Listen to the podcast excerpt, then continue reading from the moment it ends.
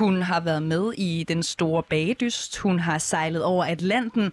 Hun har opbygget øh, sine egne virksomheder, og 115.000 mennesker følger med, når dagens gæst deler ud af kageopskrifter, stramture og privatlivet på Instagram.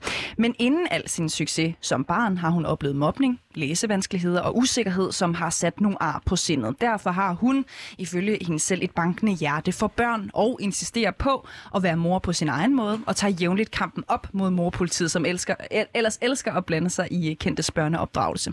Du lytter til Ramt af debatten. Jeg hedder Cecilie Lange. Og jeg hedder Agnes Vest. Og i det her program, der inviterer vi de næste uger de mennesker i studiet, som på en eller anden måde har været en del af debatten i løbet af året. I dag der er vores mission at komme helt tæt på Ditte Julie Jensen, iværksætter, foredragsholder og kagebogs forfatter. Velkommen til programmet, Ditte Julie. Mange tak. Går det godt med dig? Har du det dejligt? Jeg har det dejligt. Det er sommer, og jeg mm. elsker sommer. Vi øh, havde jo tænkt lidt, Ditte Julie, at det er sådan meget god måde at formalisere, når man sådan åbenlyst har tænkt sig at snage i andre menneskers øh, liv. Det er ligesom at indføre et uh, lille segment. Vi har kaldt det blå bog. Ikke? Ja. Meget klassisk.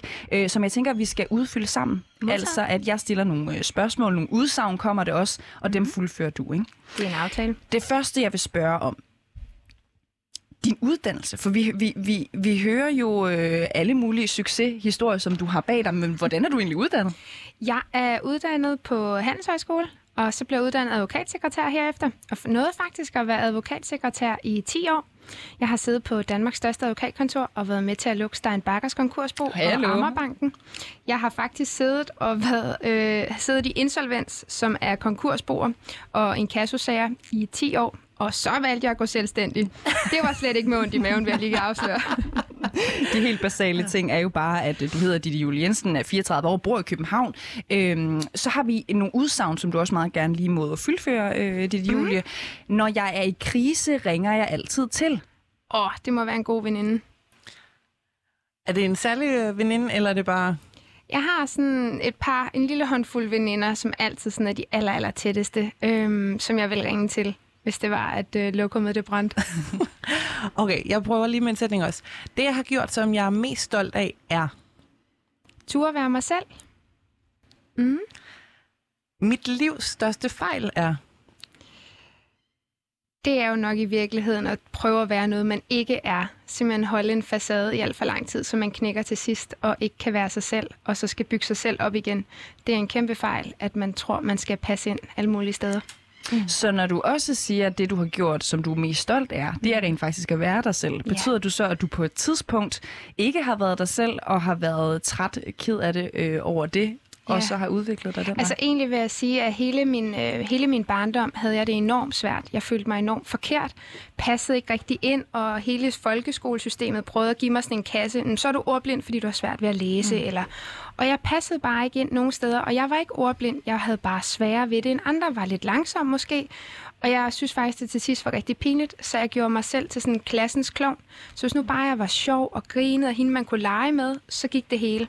Og det gjorde faktisk, at jeg gik og opbyggede sådan en facade og havde det rigtig svært. Og i 7. klasse blev jeg indlagt akut med blindtarmsbetændelse, men jeg har jo ikke blindtarmsbetændelse. Jeg har det for at sige livet af helvede til. Mm. For jeg ikke turde fortælle nogle mennesker, hvor forkert og hvor dårlig og dum og grim jeg egentlig følte, følte mig.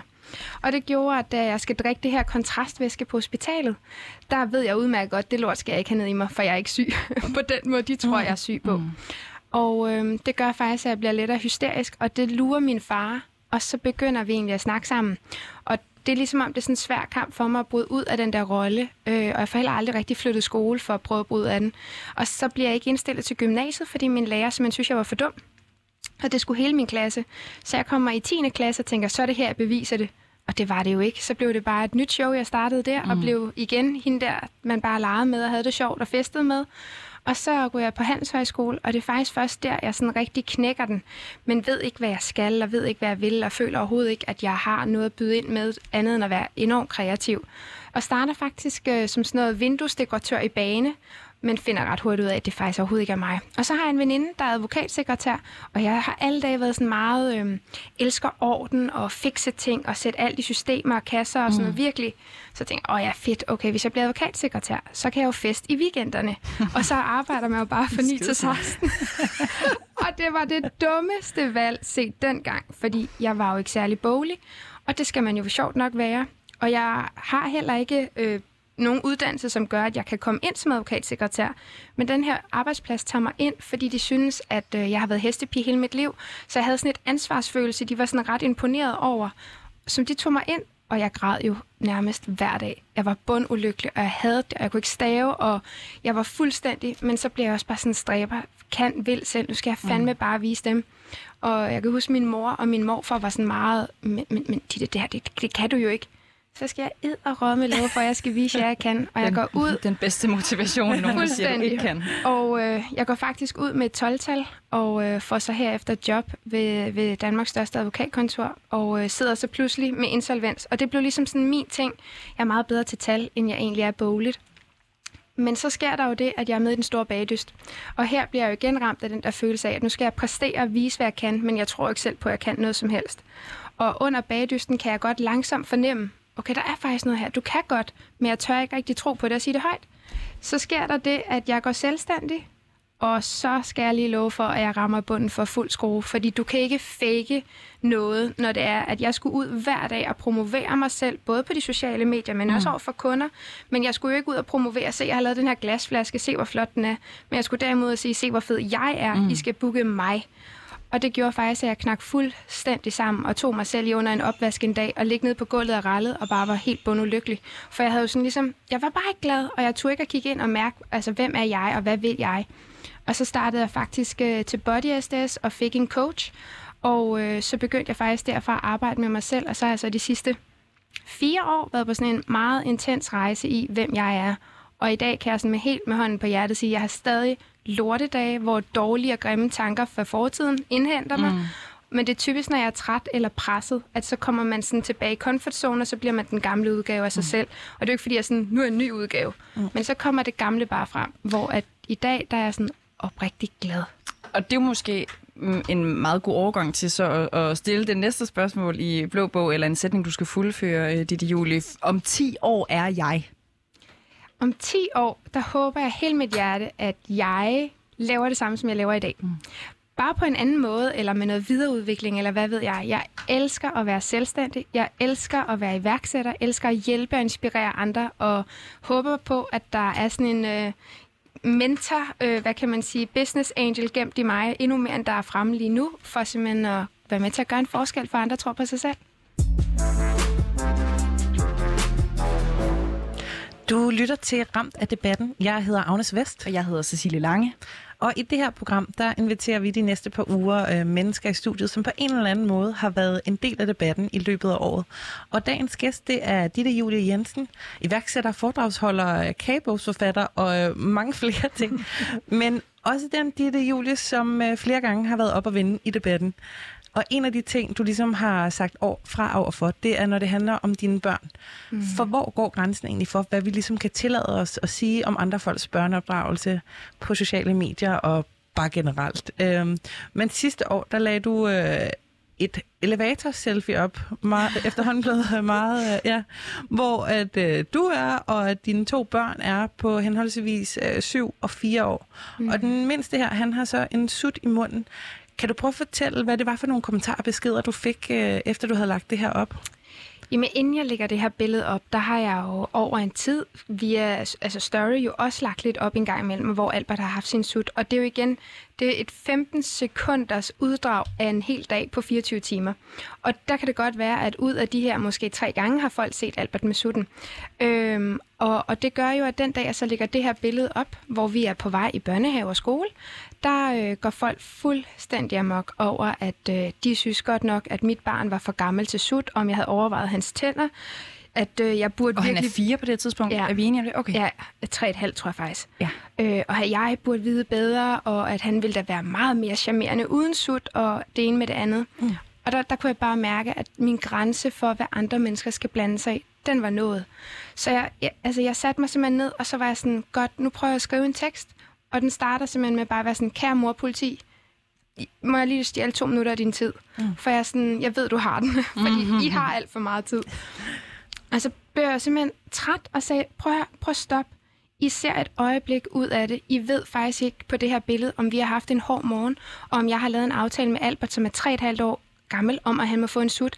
To, jeg er mor til barn nummer to. Jeg ved udmærket godt, at jeg ikke sender mit barn lige om lidt afsted med en sut i munden. Tag det nu roligt. Lad være hele tiden. Men, men måske det vigtigste budskab for mig var sådan et, er du blevet spurgt? Hvorfor blande sig? Hvorfor føler du, du har et behov for at blande dig i et opslag? Altså hvis jeg ser et opslag, hvor jeg synes, at en har noget knap så heldigt tøj på, eller gør noget, jeg måske ikke selv moralmæssigt er enig i, kunne jeg aldrig drømme om at skrive det. Jeg vil bare scrolle videre og tænke mit. Det er lidt den der, altså, har du ikke noget kønt at sige, så ti stille. Og det er ikke, fordi vi ikke må debattere. Men var det nu sådan, at jeg havde lagt det her billede op og skrevet, må jeg egentlig ikke lige høre, hvad er jeres holdning til sutter? Så er det fair nok, så har jeg selv bedt om at mm. få ris, ros, kritik, det ene og det andet folks holdninger. Mm. Men det har jeg ikke, når jeg bare lægger et billede op. Og det er så underligt, at folk føler, at de har et behov for det, eller et må. Mm. Altså, hvad fik det dig til at føle, da du ligesom øh, åbnede op og ligesom så alle de her kommentarer, der var kommet på det, og de beskeder, du havde fået for det? Altså, der er ingen tvivl om, at inderst inden, så bliver man jo ramt af sådan en følelse af, har de måske lidt ret? Altså, fordi jeg, jo, jeg var, på det her tidspunkt er jeg nok heller ikke den der mor, der sådan, åh, oh, jeg er sgu ikke super stolt af, at min søn hele tiden skal have sutten og sådan. Men samtidig var jeg også et sted, hvor at Albert gennemgik en svær tid. Jeg var blevet skilt fra min eksmand, så Tutten var ligesom hans anker, og jeg havde bare overhovedet ikke lyst til at flå det ud på en 3,5-årig, og jeg havde overhovedet ikke travlt med at fjerne den, og slet ikke på en dreng, som ofte er lidt længere bagud. Så jeg tror, først så bliver jeg ramt af sådan en følelse af, uh, har de lidt ret? Og samtidig så bliver jeg ramt af sådan en vrede, fordi, og det ved alle, der møder, kritiserer man sin rolle som mor eller ens børn, så kommer der sådan en djævel løvemor op i en, og så forsvarer man bare. Mm.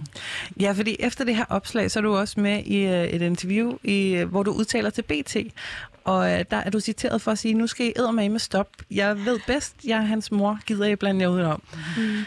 Må man aldrig sige noget om uh, andre folks børn? Altså, hvis man nu har noget viden, eller mm. at der er et eller andet, så må man ikke sige det, eller hvordan? Jo, jo, det synes jeg faktisk godt. Men jeg synes på en eller anden måde, hvis man tager konteksten af, at man bare vil gerne give et godt råd, eller prøv, prøv lige det her, eller hvad ved jeg. Det, mm. synes, det synes jeg ikke, der er noget galt i overhovedet. Jeg kan godt lide interaktionen med mine følger, elsker den. Men jeg bryder mig faktisk ikke om, når jeg bliver kritiseret, når man kigger på mig og godt ved, at jeg er mor til to, og at det er en dreng, der er tre et halvt år. Der er ikke noget for galt i det. Jeg kunne forstå, hvis han var seks år gammel, at folk var sådan, ej, hey, nu bliver jeg simpelthen lige nødt til at ytre min mening her det er helt legalt. Jeg gør ikke noget, der er ulovligt. Mm. Så det var mere den der følelse af, prøv lige at blande dig udenom. Ja, udenom. Mm. Ja, altså, må jeg ja. sige noget bare lige? Hvis der sidder nogle mødre og, og, og lytter med derude. Jeg, jeg er ikke selv øh, mor. Nu smider min egen mor kæmpe meget under bussen. Jeg brugte faktisk sut til jeg var nærmest fem et halvt. Mm. Og jeg vil bare lige se de bisser her. Ikke? Ja, jamen, Ej, de for er det flot. Er de ikke flotte? Ja, er sindssygt flot. jeg, um, jeg tror, jeg skal til at bruge sut også nu. Ja. men altså, oplever du tit, nu kalder du det morpolitiet, men oplever mm. du tit, at de ligesom kommer på banen, når du lægger ting op, øh, hvor dine børn er med? Der er ingen tvivl om, at ud af alle de her øh, Instagram-politifolk, der kan vi godt sætte kategorier. Og der er ingen tvivl, at øh, morpolitiet, hun... Øh, hun er nok den største politibetjent af dem alle. Og jeg tror, det er fordi, at, at vi får sådan en, når vi bliver møder, så får vi sådan en, vi gør det på en måde, og så kan man ret hurtigt føle sådan, du gør det forkert, du gør det forkert. Mm. Der er ikke nogen, der gør det forkert. Vi er alle sammen forskellige. Vi gør det alle sammen forskelligt, og vi skal huske på, at vores børn ved ikke bedre. De ved ikke, at det barn på den anden side måske har det en lille smule mere nice, fordi deres mor gør det sådan her. De ved kun ud fra, hvad jeg gør, hvad der er nice, fordi de ved jo ikke bedre. Og det er derfor, har det sådan lidt, vi skal simpelthen lade være at pege fingre af hinanden, mm. for vi gør det alle sammen så godt vi kan. Og jeg kan med hånden på hjertet sige den dag i dag, selvom jeg er mor til to børn, så vil min datter, jo den ældste af dem, alle dage være den første for mig. Så hver dag er en ny dag, en ny udfordring, og jeg gør det bedste, jeg kan. Hun vil opleve, at jeg fejler. Min søn vil opleve, at jeg fejler i mindre grad, fordi jeg er blevet klogere på erfaring af min største. Mm. Men jeg vil fejle. Min mor fejlede, min mormor fejler. Alle børn bærer på fejl men vi, de ved ikke bedre. Så det er sådan lidt, vi gør det jo alle sammen så godt vi mm. kan, så lad nu være at pege fingre. Jeg kan godt forstå, hvis man på sociale medier læser en artikel, at man kan søge inspiration, prøver at udvikle sig. Jeg udvikler mig også hele tiden i min rolle som mor, fordi jeg udvikler som menneske. Så bliver jeg også nysgerrig på at gøre det bedre. Jeg vil gerne give mine børn det bedste. Jeg ønsker ikke at pakke mine børn ind i hvad der bomuld, for verden er, som den er.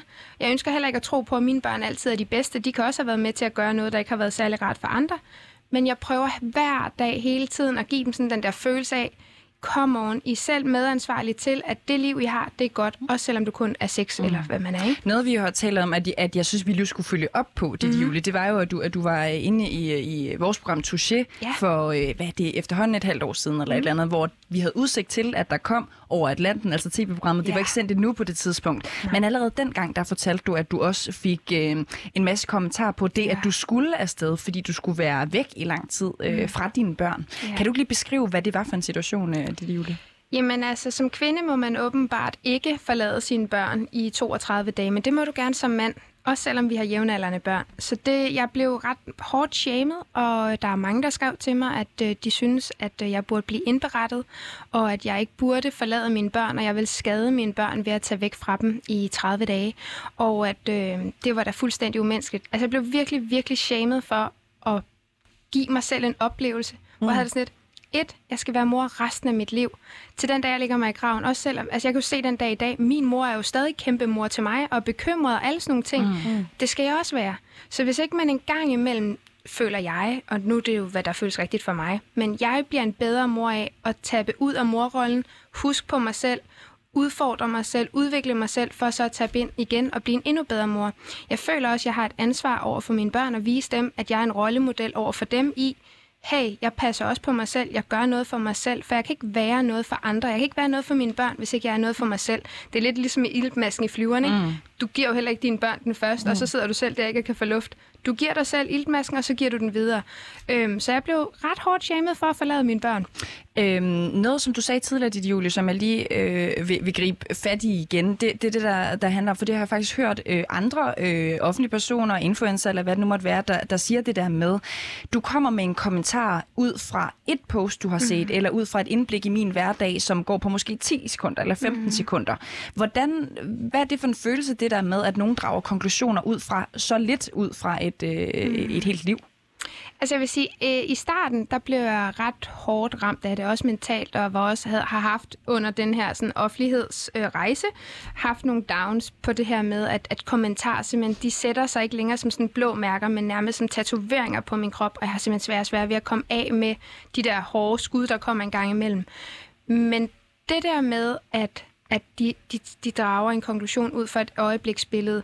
Det har jeg faktisk øh, vendet mig til at have den tanke, øh, og det kan lyde helt vildt hårdt, men jeg tænker bare, hold kæft, hvor er det synd for dem, at de ikke har mere i sit liv, at de har et behov for det her, for det siger mere om dem, end det egentlig gør om mig, og det ene billede, jeg har lagt ud. Og tror du, man kan sige noget ensidigt om, den her, nu kan, nu du, du kaldte det kategorier øh, ja. tidligere, dit jul, altså øh, morpolitiet, og mm. det er dem, mm. der fylder rigtig, rigtig meget. Ja. Hvad tror du, de vil med det? Tror du, det kommer udelukkende fra et dårligt sted, de har for meget tid, de blander sig for meget, eller tror du, det kommer øh, af omsorg, eller af, gud, jeg ved det her bedre, nu er jeg nødt til at skrive det til hende? Jeg tror faktisk, det er en blandet landhandel. Jeg tror faktisk, at der er nogen, der sidder og bare vil gerne gøre det for et bedre sted, og sige, ej, prøv lige det her, agtigt, et godt hjerte, men for det formuleret lidt kikset, som, som gør, at jeg måske også tager det for altså nært, eller hvad ved jeg, en lidt nærtagende.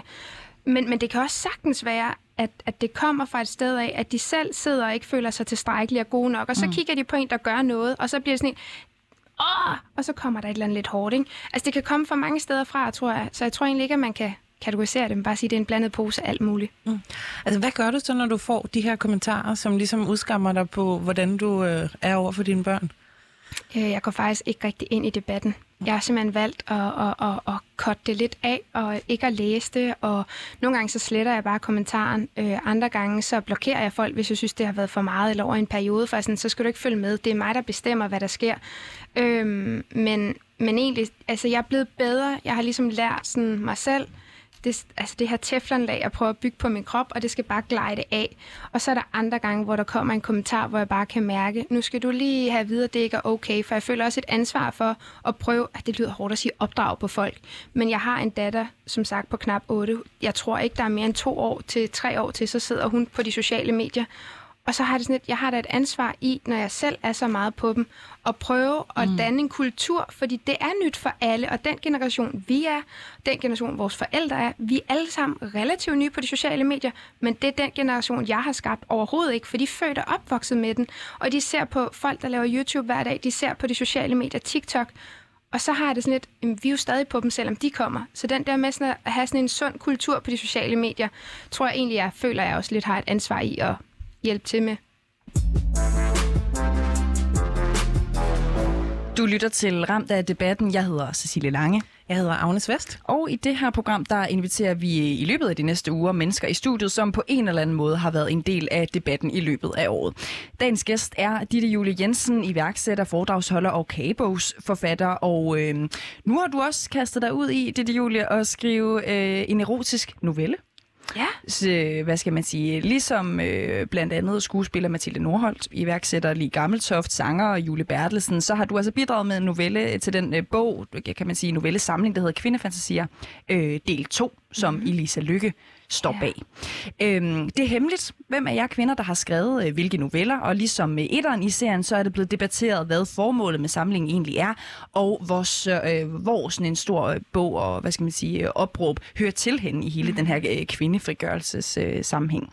Hjernen bag øh, bøgerne, det er som sagt Elisa Lykke, som hun har været ude og, og sige, at formålet med bogen blandt andet er at bryde med tabuet om kvinders liderlighed. Mm. Citat, der bliver stadig set skævt til en kvinde, hvis hun siger, hold op, hvor er jeg liderlig, i aften skal jeg have noget mand. Men hvis en mand siger, at han vil ud og score og have sex, så løfter folk dårligt et øjenbryn. Det er Julie, hvordan har det været at, at skrive en erotisk øh, novelle, og hvordan føles det, at den er kommet ud nu?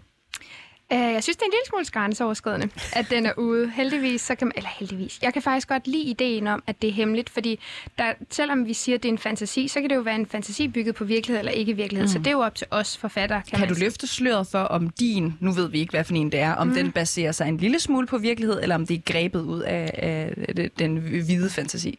Jeg vil sige, øh, hvid fantasi er, er jeg ikke så god til. Kan vi ikke bare sige det sådan? Godt. ja, fordi vi snakkede egentlig på redaktionen om, sådan, hvis vi fik den her opgave om mm-hmm. at mhm. skrive øh, en erotisk novelle. Og jeg tror, det gik op for os. Vi er meget øh, ikke-sensuelle, seksuelle ja. væsener. Oh, oh, altså, oh, oh. vi gik begge, altså klammen gik helt ned. Ja. Hvordan? Vi var i et køkken, begge to af en eller anden mærkelig års, eller var det bare mig? Altså, jeg gik direkte til, og så kom der et pizzabud, og så, var det, og så havde vi sex, og så gik han igen, og så var det bare det, og så var det... altså, det er, altså, jo, det er der nok ikke nogen, der gider læse, men hvordan, sådan, altså, hvordan greb mm. du det an? Altså egentlig så vil jeg sige, at øh, jeg læste etteren, eller jeg lyttede til etteren, mm. øhm, og, og den, den mærkede jeg på min krop, og jeg tænkte bare, hold kæft, hvor er det godt det her, for at være helt ærlig. Men jeg har også, altså, jeg har også alle dage, ligesom Elisa selv har udtrykt, været sådan jeg synes, det er så ærgerligt, at jeg må ikke prale af, at jeg har lagt to fyre ned i weekenden og haft det sjovt eller sådan et eller andet, men det må fyre gerne. Mm. Altså det er ligesom om, det er et tabu, og vi kvinder, hvor har det sådan et, jeg synes, at det er meget sexet, at en mand har været sammen med mange, for det siger også lidt om, at så kender han pigekroppen lidt bedre end andre mænd, der ikke gør det, for eksempel. Så jeg har det sådan lidt, jeg synes, det der tabu, der er så forkert, og det er også så forkert, at vi kvinder ikke er liderlige, for selvfølgelig er vi det. Og vi har også lyst, og vi har også fantasier, øh, og nogle kvinder har rigtig meget lyst, andre har ikke, og de kvinder, der har rigtig meget lyst, de lider måske under sådan en, vi kan ikke rigtig komme ud med det på samme måde, det er ikke lige så okay. Og, og det kan synes... du ikke sætte nogle flere ord på det der, dit Julie? Altså, hvordan du mærker mere konkret det der med, at det er tabubelagt for kvinder at være liderlige, eller søge sex øh, ja. mere sådan omfangsrigt, øh, end, end, end hvad der lige er det gængse måske? Jamen, det er sådan, når man ser ungdommer, når man sådan i tale sætter sex, så bliver det tit gjort til sådan noget, der er sådan et, uh, det snakker vi ikke om, og det er sådan et pine, hvor sådan, jeg elsker at snakke om det. Jeg elsker at snakke om sex. Også, også med, når man har en partner, elsker jeg også at snakke om sex, og hvordan man kan gøre det mere, og hvad fantasier, og hvordan. For jeg har det sådan et, jeg er da selv medansvarlig i, at det sex, jeg dyrker, at det er godt. Mm. Og det er jo ikke altid, at, at det bare lige øh, spiller mellem to mennesker. Øhm, og så det her med at få kvinder, som måske ikke altid har så meget lyst, eller tør røre ved sig selv, eller være i sin krop, at de måske i virkeligheden kan lytte til det her og få en vis følelse af liderlighed, og prøve at gå den vej, fordi hold op, de kvinder, der ikke gør det, de snyder sig selv for en hel masse. Vi er her jo kun én gang. Hvordan tror du, at uh, sådan endnu en omgang af erotiske noveller, det kan være med til at ændre det her tabu? Øh, altså en ting er, at det nedbryder et tabu, men en anden ting er, at jeg har hørt for mange mænd, at det har gjort noget rigtig godt ude i stuerne og soveværelserne, at øh, mange flere kvinder lytter til noget rigtig lækkert at høre på. Øh, men tilbage faktisk til dit spørgsmål om, hvordan det var at skrive den. Ja. Fordi jeg vil faktisk sige, at øh, da, da jeg ligesom sådan lidt kæk siger til Elisa, altså, øh, hvis jeg blev spurgt, så tror jeg ikke, jeg vil sige nej. Så var hun sådan, spurgt? Okay, så tager vi den derfra. Og så, var jeg, så gik jeg sgu sådan lidt i panik. Ja. Fordi så var jeg sådan lidt, hvad vil jeg egentlig gerne skrive om? Hvad kunne være nice at skrive om? Eller sådan, ja. det var sådan lidt, så begyndte jeg at skrive, øh, og jeg var faktisk næsten færdig, men jeg kunne godt mærke inde i hjertet, at jeg var ikke super stolt af resultatet. Okay. Og her der er der kun øh, 12 dage eller sådan noget til deadline. Og så sker der simpelthen det, at min novelle den forsvinder.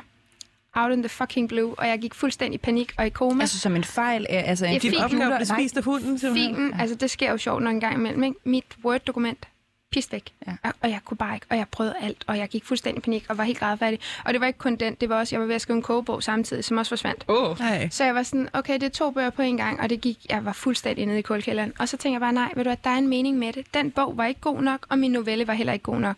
Nogen har syntes, jeg skulle starte forfra. Okay. Så jeg ringede til Elisa og spurgte om fristforlængelse bare på en uge mere, og så gik jeg simpelthen bare intenst i gang. Og jeg må bare sige, hold op, hvor jeg er glad for det, fordi det andet resultat øh, er bare blevet så meget bedre. Øh, og jeg er faktisk selv, øh, for at være ærlig, rigtig, rigtig stolt, for det er rigtig svært at skrive øh, forførende, frægt og sexet på samme tid. Øh, det kan være svært at blive ved med at finde nogle nye ord, for ligesom at man ikke bare kun siger... Øh, det ene og det andet og Ej, det man tredje. bliver altså meget nysgerrig på, hvad det er for en af historierne, der er din nu. Øh, kan jeg godt mærke. Jamen, det er jo en statshemmelighed. Det er lige før. Jeg kom til at tænke på øh, en enkelt ting, øh, hvor du, du, du sagde det der øh, med, at og, og der er også lidt til, til, til herrene hjemme mm-hmm. øh, i stuerne, fordi noget af det, også vi taler meget om, det er det der med øh, orgasmeulighed, og at det måske er meget sådan vores måde at tale om sex, og måske også vores måde at, at dyrke sex, mm. meget... Øh, på mændenes præmisser. Mm. Altså det, det er også, hvis vi taler om porno Ja. for eksempel, er det heller ikke sådan, Nej. de flere, det, det kender jeg fra, fra mig selv, det er ikke det, sådan det meste porno, hvor jeg tænker, hold kæft, hvor er det øh, mm. lækkert det, det der mm. på en eller anden måde. Så er det også en, en, at tabe ind i det der med, jamen hvilke måder er det sådan set også lækkert for øh, mange kvinder og, og, og Men det er jo faktisk også et tabu at sige højt, at jeg for eksempel, at jeg godt kan lide at se porno. Mm. Jeg kan godt lide at se porno. Jeg kan godt lide at, at se sex, også i film og sådan noget. Jeg kan godt lide at se det. Altså sådan, det er også med til at kan være et forspil, for eksempel. Og det er jo også et tabu som kvinde, men jeg tror også, at grunden til det måske også lidt er sådan lidt, der er mange, der ikke kan lide det, er fordi de kvinder, der ofte laver sådan noget, de har en krop, der ikke afspejler sådan det vi andre render rundt med måske. Og det gør jo lidt, at vi kvinder, vi måske har sådan et tabu faktisk omkring kroppen. Det gør, at vi ikke er frie. Vi giver ikke slip, og det gør også, at vi holder orgasmer tilbage, og vi vil gerne ligge og være perfekte, eller have de perfekte bryster, eller hvad ved jeg. Og det gør jo igen, at vi ikke får de samme oplevelser ud af det. Men så er vi også rigtig dårlige til at tale om det, så vi fortæller faktisk heller ikke vores partner, jeg har skulle lige fækket de sidste syv orgasmer, det har ikke været så godt. Men mm. han går og tænker, at han er bare en hero, fordi han bare øh, fikser den der hver aften. og det er et delt ansvar, det der Det- med og det at, er det og, bare. øh, og sørge for, at det bliver fedt. Ja. Men hvis målet det ligesom er sådan at aftabuisere, altså, og de kendte kvinder, de ligesom er anonyme, og man ikke ved, øh, hvem der har skrevet hvad. Kan man det? Altså, giver det mening? Hvorfor er I Jeg anonyme, hvis mm. det skal være... Altså, jeg synes faktisk ikke, at, at det at nedbryde tabu ligger ikke i, om vi kendte kvinder skal lægge navn til en novelle eller ej. Det handler om novellerne. Det handler om de fortællinger. Det handler om det at lytte til en historie. Så kunne det i bund og grund have været den samme forfatter, ligesom med Fifty Shades of Grey. Det er også den samme forfatter, der har lavet dem alle sammen, eller jeg kunne blive ved. Så for mig er det ikke sådan, men det er fordi, det er blevet gjort til sådan en ting, at vi kvinder skal stå ved, hvad vi har skrevet. Og det er ikke det, det handler om. Det handler om, at en bog sælger også rigtig godt, når der er nogle mm, kendte navne, der ligger til, og det bliver spændende og sådan nogle ting. Men også fordi, at når vi er så mange forskellige mennesker i aldersgruppe, som der er her i toren, jeg tror jeg, er en af de yngste, der Mhm, er med, og, og så tror jeg, den ældste er 72. Og det er alle sammen liderlige historier for noget, man fantaserer om, eller har oplevet, eller mixet det sammen. Så det er mere historierne, og historierne tror jeg på, kan være med til at bryde et tabu, fordi vi kvinder slipper noget mere frit ved at lytte til dem. Men kan du se det på den måde, at måske hvis, hvis, hvis der sidder nogen derude og tænker, jamen, ej, hvor ville det være fedt, at nogle af vores rollemodeller, nogle af vores forbilleder mm. sagde, jeg øh, har mm. det sådan her, jeg synes, det her er lækkert, og det skammer jeg mig faktisk ikke øh, over. Tror du så ikke, at det vil være have en større effekt i virkeligheden, og, og flere vil kunne se sig selv i, Nå, så, så siger jeg også sådan, fordi det gør Ditte Julie, som er mit store mm. forbillede, for eksempel. Jo, det tror jeg faktisk, øh, du kan have dels ret i. Men jeg tror også, at man måske bare skal se det som, at nu lytter jeg til de her tre timer eller fire timers lydbog, og her iblandt er en af mine rollemodeller. Og så handler det ikke om, hvad jeg lige har oplevet, eller mm. hvad jeg går og fantaserer om. For jeg tror ikke, at jeg som rollemodel, øh, hvis jeg fantaserer om at blive, ja nu siger det som det er, knaldet op i en eller anden svævegynge, hvis det var det, så er det ikke det, der er med til at gøre, at jeg bryder et tabu. Men det, at jeg beskriver en liderlighed måske, mm. uanset om det er mig eller hvem, der har gjort det, så bare det der med, at du hører det, tror jeg i sig selv er nok. Er det nemmere for dig at skrive novellen og sige ja til at skrive novellen, nu når du har fået at vide, at du er anonym, så at sige? Eller vil du også have gjort det, hvis du fik at vide, at du skal stå frem med dit navn? Hele Danmark kommer til at vide præcis, hvilken sexfantasi du har. Jeg tror ikke, jeg havde gjort det, hvis jeg skulle stå frem ved navn. Og det er også fordi, jeg føler også, at for at være helt ærlig, det behøver ikke at komme hele Danmark ved, hvad mig og min partner laver i mit soveværelse. Mm. Men jeg vil gerne skrive om det, så andre kan blive inspireret. De behøver bare ikke vide, det er mig. Mm. Men Der er tavshed i studiet. hvilken forskel tror du ligesom, det ville gøre, hvis vi øh, var bedre til at tale om øh, kvinders liderlighed? Jeg tror, det vil gøre en kæmpe forskel. Jeg tror faktisk, det vil være... Altså også, når du hører bøger, og når du hører fra seksologer og fra partner, hvad hedder de, øh, sådan nogle, øh, øh, hvad hedder det, parterapeuter. Mm. Mm. Det er jo altid, nu siger det i godstegn, det kan man ikke se igennem radioen, men det er altid os kvinder, der ligesom sådan, jeg har ikke så meget lyst, og det er lidt svært, og manden vil bare helt vildt gerne, og man er lidt lukket og sådan nogle ting. Og det er simpelthen, fordi vi ikke er mere frie, og vi ikke tror noget mere på os selv, og har den der sådan udstråling. Og de kvinder, der har det, der sidder alle de andre kvinder, der ikke har det, og shamer hende, der har det, fordi hun bare owner det og owner rummet. Og det gør man jo, fordi man er misundelig, for man vil så gerne slippe sig selv fri også.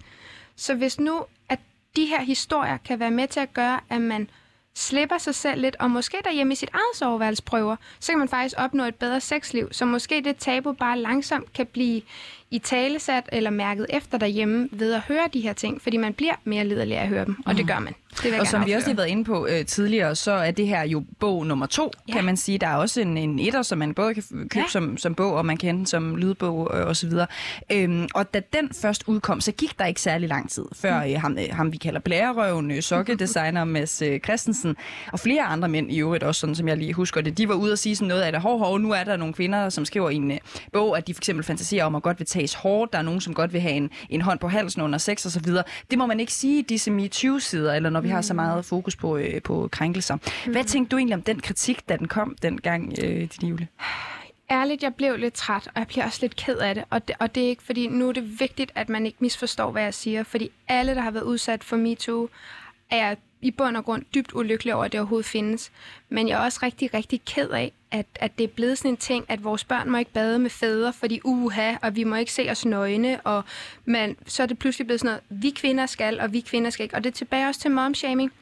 Hvis vi begynder alt for meget at blande det sammen med, at kvinder er her, og mænd er her, og vi vil gerne ind på midten alle sammen og stå og være ligestilling, hvor jeg sådan lidt, når det kommer til sex, så handler det jo om kærlighed, og det handler nogle gange om, at man har en rolle. Og det er uanset, om man er til sit eget køn eller ikke er, så har vi en rolle, når vi går ind i sexen. Og der tror jeg bare, at vi skal passe på med sådan, uh, nu skriver kvinder, og det må man ikke i MeToo. Hvis man har det med sin partner, og man siger til sin partner, nu skal du høre her, jeg kan helt vildt godt lide, at du tager kvælertag på mig, eller jeg kan helt mm. vildt godt lide, at du slår mig hårdt bag i, mm. Så er det det, man har med sin partner, og ikke noget med det der stereotype billede af, hvad der foregår ude i verden. Om, Nu siger du må- partner et par gange, øh, Ditte Julie, men jeg tror, vi alle sammen kender, til det der med, så er der jo også perioder, hvor man ikke har en partner. For eksempel er der jo Præcis. rigtig mange, som går ud og, og dyrker one night Ja. stands. Men hvad, hvad, hvad, hvad ligger der så i det, altså det der med den hårde sex, og hvis, og hvis vi ligesom skal også promovere den og sige, det kan være helt øh, cool, og det har sådan set ikke noget med krænkelser at gøre nødvendigvis. Hvad ligger der så i det der med, hvilke aftaler man skal, øh, fordi jeg går ud fra, at det hele handler jo om samtykke i virkeligheden. Så hvad Ja. for nogle aftaler skal der så ligge, altså hvis det er en ny partner for eksempel? Ja, der er jo ingen tvivl om, at der er jo rigtig mange, der oplever, at det der samtykke, det foregik ikke lige. Mm. Fordi man er i sådan en, en hed ting, og så får man ikke lige aftalt, og så gør den ene, hvad den lige tænder på, og så den anden ikke lige, og så kan man godt være lidt ked af det. Og der tror jeg måske i virkeligheden, at nogle gange så bærer man bare på nogle rigtig bag-oplevelser. Andre gange så rammer man bare en rigtig god oplevelse. Men man er nødt til at i tale sætte det. Man er nødt til at sige det. Så hvis nu for eksempel, at der var en, der tog kvælertag på mig med en ny partner, så vil jeg sige, hey, det brød jeg mig ikke om. Altså man bliver simpelthen nødt til at tage et ansvar selv. Og nogle gange også lige sige det, øh, hvis ikke man er. Øh, og andre gange, så kan det også være, at det første er bagefter, man bliver sådan helt... Men så må man arbejde med det på en eller anden måde. Det kan ikke nytte noget, at alting altid skal op på sådan et niveau af, nu skal vi starte en ny bølge af et eller andet. Det kan også nogle gange blive lidt voldsomt. Øhm, jeg ved ikke rigtig, hvordan jeg skal forklare det bedre, end at for mig tror jeg ikke, det handler om, at, at vi kvinder må ikke snakke om sex og skrive om sex, fordi at så er der nogle mænd derude, der bliver sådan lidt, og så må vi ikke tages hårdt, fordi så er der MeToo eller et eller andet.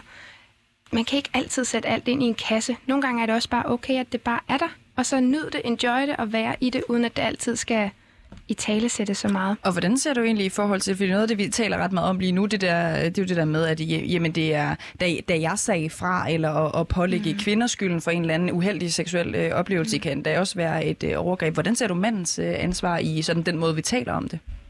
Jeg synes egentlig, den er på begge banehalvdel. Altså, der er et ansvar begge steder. Nu, jeg har simpelthen så svært ved den der MeToo-debat og hele den, fordi 7, 9, 13. Jeg har aldrig været udsat for det.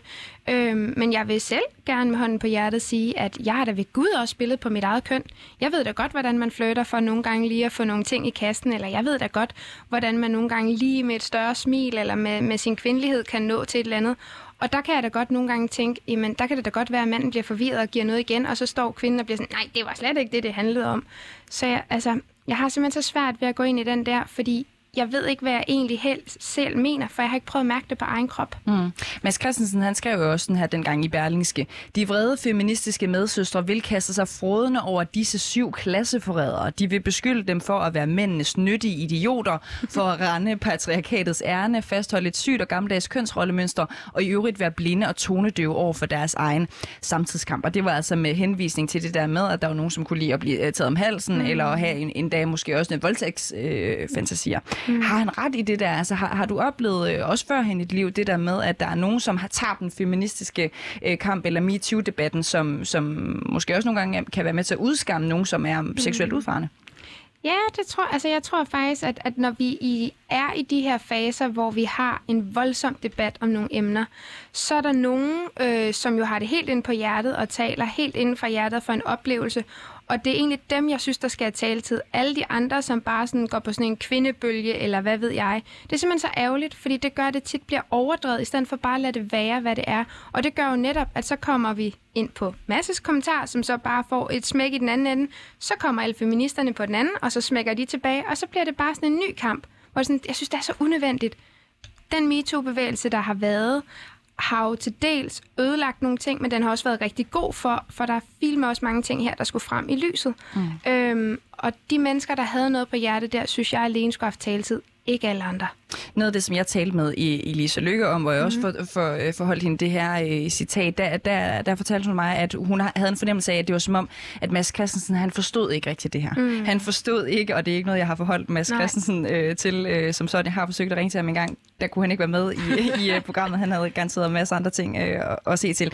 Men, men, men der blev det altså stillet op på den her måde, at det føles som om, han ikke helt forstår forskellen mm. på, at man sagtens skal have nogle, øh, nogle liderlige, vidunderlige øh, fantasier, som mm. også kan handle om øh, at blive taget hårdt, eller at, at, at blive øh, voldtaget, øh, siger jeg med, igen med gåseøjne i, i, i radioen, altså som en, en fantasi. Og så til det der med, at det behøver ikke at betyde, at man øh, har lyst til at blive øh, seksuelt krænket på arbejdspladsen, Nej, øh, for eksempel. Altså, hvad vil du sige til de mænd, der, der misforstår de her ting, eller ikke helt kan se forskellene? Åh, oh, hvad vil jeg sige til de mænd? Altså i bund og grund, så tror jeg, at det er vigtigt at sige, nogle gange så en fantasi skal også bare forblive en fantasi, men det gør ikke, at vi ikke må snakke højt om den. Mm. Jeg kan jo godt fortælle, at jeg har en eller anden fantasi, men det er jo ikke sikkert, at den skal udleves. I, altså det må godt bare forblive en fantasi, men bare det, man tør snakke om det og være åben om det, det gør jo ikke, at det altid skal debatteres på sådan en måde. Mm. Hvor at, jeg synes nogle gange, at, at det er blevet sådan en ting, også øh, med den kommentar og med misforståelser til det her med, med kvindefantasier, det, det bliver så overdrevet, fordi vi hele tiden skal i talsætte det, og du kan råd med dræbe meget ved at i talsætte det. Så nogle gange er det også okay bare at lade ting stå, og ikke, ikke debattere det til ukendelighed. Nogle gange skal det bare være smukt, som det er. Og så husker vi samtykke. er det, er det Altid være enige. Du lytter til Ramt af debatten. Jeg hedder Cecilie Lange. Og jeg hedder Agnes Vest. Og i det her program, der inviterer vi de næste uger de mennesker i studiet, som på en eller anden måde har været en del af debatten i løbet af året. Dagens gæst er Ditte Julie Jensen, iværksætter, foredragsholder og kogebogs, kagebogsforfatter, tror jeg faktisk, der skulle øh, have stået her. Ditte Julie, vi er jo rigtig godt i gang med at vende de forskellige sager, øh, debatter mm. også, som du har havnet midt i, i, i løbet af det seneste år. Vi har været inde på momshaming, vi har været inde på din medvirkning i novellesamlingen øh, Kvindefantasier, mm. som skal aftabuisere især den kvindelige liderlighed. Men der har også været en sag, som øh, du og flere andre øh, offentlige personer med store platforme, influencer kan du også være, mm. I ligesom har været ramt af, øh, som handler om, at jeres beslutning om at tage stilling eller ikke tage stilling til politiske konflikter eller menneskerettighedskriser, som den vi for eksempel vi har set i, i Palæstina for ganske nyligt. Mm. For sådan lige at opsummere sagen, så er der rigtig mange mennesker med store platforme, som har fået kritik for ikke at tage stilling til krigen, for eksempel mellem Israel og Palæstina. Mm. Du var en af dem, øh, mm. Prøv lige at forklare, forklare, hvordan du mærkede øh, den kritik, som var ret voldsom lige øh, på det mm. tidspunkt der?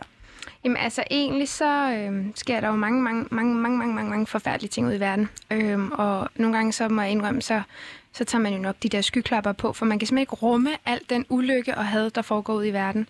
Øhm, og lige præcis med, med krigen her i Palæstina, så, øhm, så tror jeg faktisk, at jeg var en af dem, der var lidt sløv om lige at opfatte, hvad der foregik. Jeg havde ikke lige fulgt med i medierne og sådan nogle ting. Og pludselig modtager jeg enormt mange hadsfulde beskeder om, øh, jeg burde dele, og var jeg ikke klar over, hvad der skete ud i verden. Jeg kunne da ikke bare ligge på en solseng og tro, at mit liv var nice, når der var andre, der blev slået ihjel, og nu skulle jeg tage mig sammen. Øhm, og så var jeg sådan, gud, hvad der foregår? Gå ind og begynder at følge med i medierne. Jeg kan jo godt, øh, som alle andre med et hjerte, øh, tænke, hold da op, hvad der foregår. Mm. Og blev egentlig også rigtig påvirket af det, men men det er der sgu mange ting, jeg gør i mit liv. Altså, jeg deler ikke ud af alt, hvad jeg tænker, føler og mener, eller når jeg går på toilettet, eller hvad end jeg gør. Så jeg blev sådan, der er jo mange ting i mit liv, jeg har en holdning til. Jeg er ikke ytre på de sociale medier. Og det du så så, da du lavede din research og de mm. der forskellige ting, var det, var det så ligesom en følelse af, at du havde ondt af palæstinenserne i, i den her øh, jeg, tror, jeg, jeg tror egentlig mest, at jeg havde virkelig ondt af de der børn, der bliver udsat for urimeligheder, og de skal bare lov at være børn. Øhm, og de efterfølgende dage, der eskalerer det jo med beskeder om, at øh, jeg burde med tage et ansvar, og jeg burde dele, og det var simpelthen forkert at tro, at øh, jeg kun skulle være på Instagram, hvis det skulle handle om at tjene penge, og mine børn burde blive udsat for det samme, når jeg var så dårligt og menneske, og altså, den gik helt amok. Mm. Og så var jeg sådan, okay, for det første, så har jeg og kommer aldrig nogensinde til at dele noget på min kanal, som jeg jo er den, der deler ud af, øh, noget, som bare jeg bliver dikteret til at gøre. Og det er ligegyldigt, hvad det er. Men så havde jeg det bare sådan lidt, mm, ja, ja, hvad, hvad gør forskellen, at jeg deler et enkelt post om et eller andet, eller gør et eller andet. Altså, jeg havde simpelthen så svært ved, hvad, hvad lille bitte jeg skulle kunne gøre i Danmark, når der er så stor en krig ude i verden, eller konflikt ude i verden. Men det, jeg faktisk blev allermest ramt over, det var, hele det her show, der blev lavet med, der blev lavet en kæmpe Facebook-side, hvor alle os store profiler, som ikke delte, vi blev lagt for had, og vi blev opfordret til at være unfollow, hvor sådan et, fint, så unfollow, altså, unfollow, det har ikke noget med det at gøre. Det har bare noget at gøre med, at jeg synes, det var så forkert, fordi de her mennesker, tror jeg, var jo lige så ked af situationen, havde det så svært, ville gerne være med til at gøre en forskel. De kunne ikke gøre en forskel. Så det eneste, de gjorde, det var at skabe et nyt hadsfuldt moment og kanalisere det over på alle os, der burde gøre noget. Kan du forstå argumentet, det Julie, som jeg også har hørt et par gange, det der med, hvis, hvis alle siger, jamen lille bitte mig, og du har jo 140.000 mm. øh, følgere på mm. Instagram for eksempel, siger, jamen jeg kan ikke gøre nogen forskel, mm. jamen så, så bliver der ikke nogen forskel. Ja, det kan jeg til del godt forstå, men lige præcis med sådan en her stærk politisk sag, der er det ikke lille bitte mig. Der er det medier, det er radiostationer, det er store politisk aktive profiler, eller hvad ved jeg, eller debattører, eller folk, der har læst kultur, der skal ud og oplyse om, hvordan vi kan være med til at gøre en forskel. Og ikke det, som øh, laver kageopskrifter, mm. eller som... Men det gør ikke, at jeg ikke har en holdning, og det var det, jeg blev sådan lidt ked af det over, det var, at jeg blev pålagt et ansvar, bare fordi jeg har en stor profil. Mm. Men så spoler vi lige tilbage til, jeg har jo ikke selv valgt at have en stor profil. Jeg er bare mig, og det er der nogen, der godt kan lide at følge med i, og det elsker jeg, at de gør, fordi jeg influerer jo mit publikum i det, jeg laver, og i mit erhverv. For for mig er Instagram jo min erhvervskanal til, at jeg kan være med til at fortælle andre, hvad jeg laver mm. og skaber, og det køber de, som gør, at jeg har en forretning. Øh, og, og så en gang imellem, så laver jeg influence-samarbejder, men basically så 80% af tiden, måske nærmest 90%, der er det min egen kagebusiness. Hvem jeg er som leder, hvem jeg er som iværksætter, hvad mig og mit team laver, hvad for nogle bøger vi laver, hvad for nogle opskrifter, hvad for nogle kunder, osv. osv. Mm. Så det der med, at bare fordi jeg har en stor profil, så skal jeg påduttes et ansvar om at dele ud af alle verdens mm. ulykker. Og det synes jeg er forkert. Jeg synes vi ikke, vi har et ansvar. Vi så jo også nogle, fordi der var jo også flere influencer og andre offentlige personer, mm. som gik ud og, og lavede, øh, og det var så typisk øh, pro-palæstinensisk øh, mm. støtte i den øh, periode. Hvorfor vil du egentlig ikke øh, tage stilling til det? Eller det kunne også være at tage afstand til Israel. Jeg, jeg har ikke svaret. Mm. Men hvad ligger der bag beslutningen om at ikke at gøre det i det her tilfælde? Jeg tror ikke, det handler om, at jeg ikke vil tage stilling. Jeg tror bare, det handler om, at jeg ikke deler alt. Altså, bare fordi jeg har en kageprofil, og fordi at, at, at, at øh, folk føler, at de får rigtig meget af mig, så er det jo ikke sådan, at jeg, jeg har også en holdning til corona, jeg har også en holdning til vaccinen, mm. jeg har også en holdning til, hvad der sker øh, lige nu med, med øh, alt det, der foregår nede i Tyskland og med oversvømmelser. Jeg har også en holdning til alle de mange øh, svensker, som kaster sten efter vores biler. Jeg har en holdning til mange ting, men det er jo ikke ens betydning med, at jeg lige synes, jeg skal dele det, fordi det passer ikke lige ind, men, men det gør det, jeg, jeg er godt klar over, jeg kan ikke bare læne mig tilbage og sige, det passer ikke lige hos mig. Mm. Men jeg føler ikke, at bare fordi jeg har en stor profil og bliver kaldt for influencer, at jeg har et ansvar i at skulle dele alt, hvad der foregår ude i verden. For jeg tænker også, der findes jo, der findes jo også forskellige andre kampe, kan man sige, som du gerne vil gå ind i. Også politiske kampe, øh, er der nogen, der vil kalde det i hvert fald. For eksempel kampen, kampen mod, vi har lige været inde på det tidligere, morpolitiet, mm. øh, kampen for kvinders ret til at udtrykke seksualitet mm. osv. Hvorfor så ikke, altså hvor går grænsen for dig? Hvorfor så ikke Israel-Palæstina for eksempel? Mm. Jeg ved ikke, om jeg på den måde sådan føler, at jeg har en grænse, men der, hvor jeg faktisk føler, at jeg kan være med til at gøre en forskel. Og når jeg går ind i morpolitiet, så gør jeg det jo med henblik på at prøve at få en bedre tone på de sociale medier. Øh, men, men, men også, øh, nu har jeg lige været med til at lave en, øh, jeg har lavet en miniserie, der hedder Sig det med bryster, hvor jeg har skabt fokus på brystkræft. Og, og der føler jeg, at jeg kunne være med til at gøre en forskel på at oplyse øh, andre pårørende derude med det ene og det andet. Men det, er jo ikke, det, det kan man ikke sammenligne med en konflikt i Palæstina, at jeg går ud og gør det ene og det andet. Men jeg føler ikke, at jeg er en kvinde, der bare læner mig tilbage og bare har hovedet op et vist sted, og så kører jeg bare mit eget show. Jeg prøver at gøre noget, der giver mening for mig. Og det er ikke fordi, så, så kan den her konflikt her udtales for sig. Men jeg synes bare ikke, man kan sammenligne de to ting overhovedet. Mm. Mm. Altså, hvilke overvejelser gør du der ligesom øh, om, sådan, hvilke aktivistiske kampe du vælger at tage op?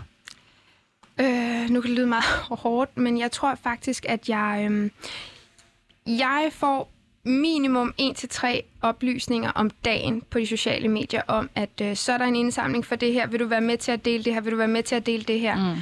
Så jeg gjorde det ret hurtigt, at jeg fra start af simpelthen måtte sige nej til alt og alle. Øh, folk spørger også hver dag, om jeg vil være med i en tambola her, eller et udlodningsløb der, eller din du den datten. Altså, man bare bliver nødt til at sige nej, for hvornår skal jeg gå ind og vælge, hvad der er det ene og det andet, og ellers så kan jeg blive ved med at bare gøre det til alle. Og jeg synes ikke, at, at at bare fordi, at jeg er Ditte, og nu er en offentlig person og har en stor profil, at så skal jeg gå ind i alle andre menneskers øh, kampe, konflikter, løsninger, alle sådan nogle ting. Men jeg tror i virkeligheden, at, at jeg jeg mærker efter, og nu som det her med, med kvindefantasier, men, eller kvindefantasier, undskyld, at sige det med bryster, mm. mm. er fordi jeg selv har haft en knude i brystet, og har været igennem en kraftpakke, men fik erklæret den god, så jeg har været igennem hele det der, og var bare sådan, hold op, var der egentlig mange ting, og det kunne jeg være med til at belyse på den måde, og bruge øh, mit talerør den vej. Men de kan bare ikke sammenlignes, de to ting. Mm. Og øh, det er jo ikke første gang, at du oplever, at dine øh, følgere de mener, at de skal blande sig i, hvad du øh, deler. Det har du også oplevet med momshaming osv. Men hvad synes du om at have en position, hvor folk mener, sig, mener at de kan blande sig i, øh, hvad du gør og hvad du ikke gør? Mm. Altså, det, der er ingen tvivl om, at det er svært nogle gange, og der er en bagside af medaljen. Øhm, men, men enten så kan man vælge at blive enormt frustreret og ked af det over det, og det har jeg jo dage, der er, og andre dage, der vender jeg bare kinden til og siger, nå ja, okay. For på en eller anden måde, så er det jo også enormt dobbeltmoralsk af mig, for jeg beder også tit mit publikum derude om at gå ind sammen med mig i en debat og spørge, og har det nice, og fortæller og deler ud. Så jeg ved jo også godt, at der sidder nogen derude, 140.000 mennesker, som har en holdning til mm. mig, og den holdning er individuel for de fleste. Øhm, og, og det, er jo, det er jo sådan, det er, og det vælger jeg jo lidt selv, øh, fordi jeg jo influerer dem så meget, som jeg gør. Så man kan sige, jeg kan ikke tillade mig at være sådan øh, helt øh, snot dum, og så sidde og sige, jeg er sådan naiv, der bare tænker, at alle bare synes, jeg er dejlig, for selvfølgelig gør de ikke det. Øhm, og det forventer jeg heller ikke. Så på en eller anden måde, så kan jeg jo ikke sige, at det kan jeg ikke forstå, ikke er der. For det er der. Men nogle dage gør det bare rigtig ondt, og nogle dage bliver man rigtig ked af, at folk har så grov en tone. Jeg tror, det, jeg tror faktisk, det er tonen, jeg er mere ked af, end egentlig det er holdningen. Mm. For jeg kan godt abstrahere for, at folk har en holdning, og så læser jeg og tænker, nå ja, pyt, det må de gerne have. Men det er mere tonen, og det er mere den der sådan hadsfuldhed, der kan ligge i det nogle gange. Tusind tak, fordi du havde øh, tid og lyst til i hvert fald at dele noget af det her sammen med os, øh, Ditte Julie Jensen, altså iværksætter, foredragsholder og øh, kagebogs forfatter.